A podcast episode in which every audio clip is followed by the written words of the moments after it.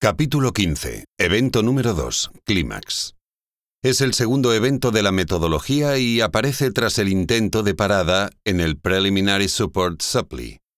En los ejemplos acumulativos lo denominaremos Selling Climax, mientras que para las estructuras distributivas lo etiquetaremos como Buying Climax. Después de la aparición de un gran volumen tras una prolongada tendencia, potencial parada, estaremos atentos a la posible identificación de este evento climático. Como siempre decimos, este es uno de los mayores beneficios de la metodología Wyckoff. Nos provee de un contexto de mercado. Sabemos qué buscar.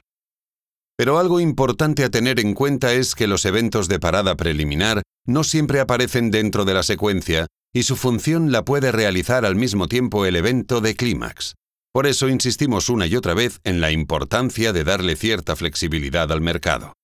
Tenemos un contexto y una secuencia básica, pero se hace necesario dejar que el mercado se exprese libremente, sin intentar encasillarlo obligatoriamente dentro de nuestro mapa, ya que querer ejercer un control sobre el mercado sería un error. La clave para determinar si directamente estamos ante el clímax la obtendremos del precio será necesario ver una fuerte reacción, evento número 3, y un test, evento número 4, que den por finalizada la fase A de parada de la tendencia. Claves del clímax. Después del evento climático pueden pasar dos cosas, una reacción, automatic rally reaction, o un movimiento lateral. Si aparece una reacción, a esta le seguirá un secondary test. Por el contrario, si tiene lugar un movimiento lateral, lo más probable es que el mercado continúe en la dirección de la tendencia previa. Un aspecto muy relevante es que este evento necesita ser testeado para verificar su autenticidad. Con el secondary test, un volumen mucho más bajo en un test posterior muestra una disminución de la presión vendedora. Este evento se conoce como no supply y no demand, dentro del enfoque del VSA, Volume Spread Analysis. Algo muy importante a destacar es que no necesariamente el clímax será el mayor extremo de la estructura. Durante el desarrollo de la misma podríamos observar diversos test, intentos fracasados de hacer mínimos más bajos o máximos más altos, durante la fase B, así como el evento de test en fase C, Spring Upthrust After Distribution, que normalmente sacude el extremo de esta. ¿Cómo aparece el clímax sobre el gráfico? Aunque el principio no cambia, puede manifestarse de diferentes maneras en términos de representación del precio y el volumen. Predomina la creencia dentro del mundo del análisis del precio y el volumen de que este evento debe observarse como una barra con aumento de volumen y expansión en los rangos. Aun siendo correcta esta definición, estaría incompleta, ya que existen otras formas de representación. Por un lado puede verse sobre un conjunto de barras con un rango relativamente más estrecho y con un volumen alto y constante durante todas ellas. Otra manera sería sobre una única barra con volumen alto y con una gran mecha en su parte inferior.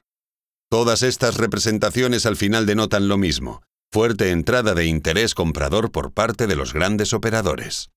Independientemente de las características del evento climático, cuando observamos el Automatic Rally Reaction y Secondary Test genuinos, automáticamente etiquetaremos como clímax el movimiento previo. La psicología detrás del clímax.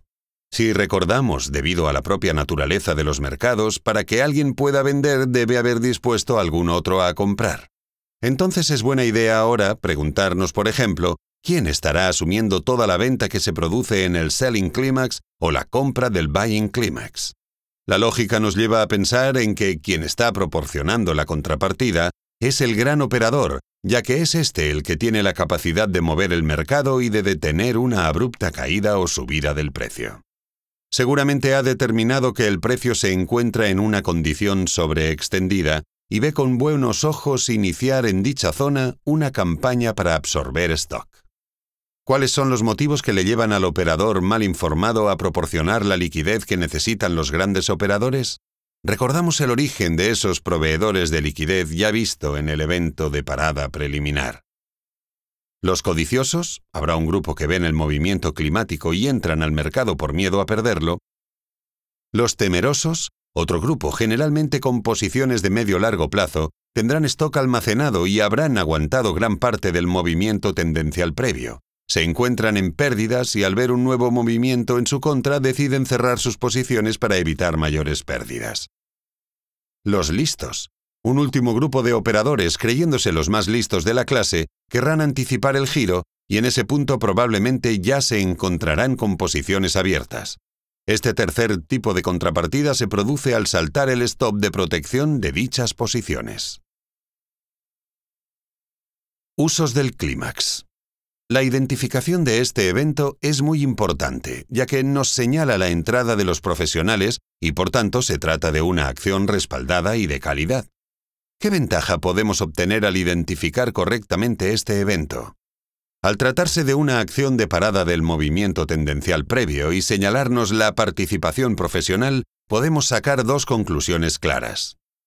Debemos dejar de pensar en seguir operando a favor de la tendencia previa, al menos hasta confirmar si la estructura se trata de giro o de continuidad. Estamos ante la última oportunidad clara de tomar beneficios de nuestras posiciones abiertas si no lo hicimos sobre el evento de parada. No se recomienda iniciar posiciones en este punto ya que el riesgo asumido sería demasiado alto. Sin embargo, es cierto que algunos de los operadores Wyckoff más experimentados aprovechan este tipo de contexto para tomar operaciones de corto recorrido buscando el rebote hacia el evento número 3, Automatic Rally Reaction. Selling Climax. Este evento del Selling Climax es en el fondo similar al evento del Preliminary Support. Tanto la forma en que puede aparecer sobre el gráfico como la psicología detrás de la acción es exactamente igual. También inicialmente debemos tratarlo como selling clímax potencial, ya que la confirmación nos llegará al aparecer los dos eventos posteriores que confirman el final de la fase A, Automatic Rally y Secondary Test. El selling clímax es una señal muy poderosa de fortaleza. Después de un periodo de precios a la baja, alcanzará un punto en el que, apoyado por noticias muy negativas, el mercado se desplomará rápidamente. En ese punto, los precios ahora son atractivos para el dinero inteligente y comenzarán a comprar o acumular en esos bajos niveles. El selling clímax ocurre después de un significante movimiento bajista. Se trata del segundo evento que aparece tras el preliminary support y tiene lugar dentro de la fase A de parada de la tendencia bajista previa.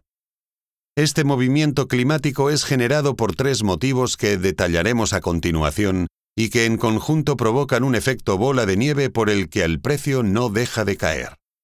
Dentro de la metodología Wyckoff tiene especial relevancia, ya que con su aparición podemos comenzar a definir los límites del rango. Y es que su mínimo establece el extremo más bajo de la estructura, zona de soporte. El selling clímax de agotamiento. Una tendencia bajista no siempre finalizará con un volumen climático. Existe otra manera de llegar a su fin y se produce cuando la venta que está controlando la condición del mercado va desapareciendo poco a poco. Los vendedores dejan de estar interesados en precios más bajos y cierran sus posiciones, toman beneficios. Esta falta de agresividad de los cortos crearía un potencial suelo de mercado por agotamiento. Obviamente, este desinterés será representado sobre el gráfico con velas de rango normal o estrecho y volumen promedio o incluso bajo. Lo curioso de esta acción es que, aunque no estemos ante un evento climático que antecede al final de una tendencia, dentro de la etiquetación de la estructura seguiríamos identificando ese mínimo como el selling climax. Hay que dejar claro que la metodología originalmente no trata dicha acción como tal selling climax y tiene todo el sentido, porque en ningún momento observamos ese clímax característico. Aunque siempre abogamos por tratar las acciones del mercado desde un punto de vista funcional, en esta ocasión debemos observar este agotamiento desde un punto de vista analítico, con el fin de encuadrarlo dentro de las etiquetaciones en la estructura. Quizá podríamos proponer a toda la comunidad Wyckofiana un nuevo evento que identificase este final de tendencia bajista por agotamiento, algo como selling exhaustion, agotamiento de la venta, podría ser representativo de la acción a la que hace referencia. A destacar del selling exhaustion es que una señal de su posible aparición la obtenemos cuando el precio desarrolla continuas acciones de preliminary support cada vez más bajas.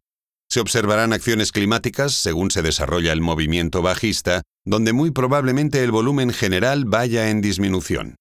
Esto nos sugiere que se está produciendo una absorción de las ventas donde los profesionales han dejado de vender agresivamente y comienzan a aprovechar la continuación bajista para tomar beneficios de sus cortos. Esto puede provocar que se desarrolle ese suelo de mercado sin ver sobre el último mínimo una expansión en los rangos del precio y en el volumen. Estaremos ante el nuevo Selling Exhaustion. Buying Climax. El Buying Climax es una potente señal de debilidad del mercado. Después de una tendencia alcista, el precio, guiado por noticias favorables y una irracionalidad compradora por parte de los participantes mal informados, provocará una rápida subida. En este punto, el mercado habrá alcanzado un nivel poco interesante para permanecer dentro, y los operadores bien informados abandonarán sus posiciones compradoras e incluso comenzarán a posicionarse en corto, esperando precios más bajos. El Buying Climax es el segundo evento que aparece tras el Preliminary Supply y tiene lugar dentro de la fase A de parada de la tendencia alcista previa. Este movimiento climático lo organizan los operadores profesionales capaces de iniciar un desplazamiento en el precio y es seguido por los operadores mal informados que toman sus decisiones operativas generalmente en base a sus emociones. Se trata de una trampa, un engaño donde parece que se esté comprando con cierta agresividad cuando en realidad la intención que hay detrás es totalmente la opuesta. Todas las compras están siendo bloqueadas con órdenes de venta. El precio no puede subir porque alguien con la capacidad para hacerlo está absorbiendo todo ese stock. Con la aparición del Buying Climax comenzamos a definir los límites del rango, y es que su máximo establece el extremo superior de la estructura, zona de resistencia. Las similitudes entre el Preliminary Supply y el Buying Climax son totales. Tanto la forma en que puede aparecer sobre el gráfico como la psicología detrás de la acción es exactamente la misma. La única diferencia entre ambos eventos es que el Preliminary Supply no logra detener la tendencia alcista previa, mientras que el Buying Climax sí, al menos temporalmente. Inicialmente debemos tratar el Buying Climax como potencial, ya que la confirmación nos llegará al aparecer los dos eventos posteriores que confirman el final de la fase A, Automatic Reaction y Secondary Test. El Buying Clímax de agotamiento. Una tendencia alcista no siempre finalizará con un volumen climático. Existe otra manera de llegar a su fin y se produce cuando la compra que está controlando la condición del mercado va desapareciendo poco a poco. Los compradores dejan de estar interesados en precios más altos y cierran sus posiciones, toman beneficios. Esta falta de agresividad de los largos crearía un potencial techo de mercado por agotamiento. Obviamente, este desinterés será representado sobre el gráfico con velas de rango normal o estrecho y volumen promedio o incluso bajo. Aunque esta acción no tiene las características comunes de los eventos climáticos, dentro de la metodología se sigue etiquetando de igual manera. Es por ello que sería interesante diferenciar entre una parada por clímax y otra por agotamiento. La propuesta que se lanza a la comunidad wyckofiana es la creación de un nuevo evento que sirva para identificar este final de la tendencia alcista por agotamiento. En este caso, Buying Exhaustion. Nos parece la etiqueta más idónea. Una señal de que posiblemente vayamos a identificar un Buying Exhaustion es la aparición de continuas acciones de Preliminary Supply cada vez más altas. Se observarán potenciales Preliminary Supply donde probablemente el volumen general vaya en disminución. Esto nos sugiere que se está produciendo una absorción paulatina de las compras donde los profesionales han dejado de comprar agresivamente y comienzan a aprovechar la continuación alcista para tomar beneficios de sus largos. Esto puede provocar que se desarrolle ese techo de mercado sin ver sobre el último máximo una expansión en los rangos del precio y en el volumen. Estaremos ante el nuevo Buying Exhaustion.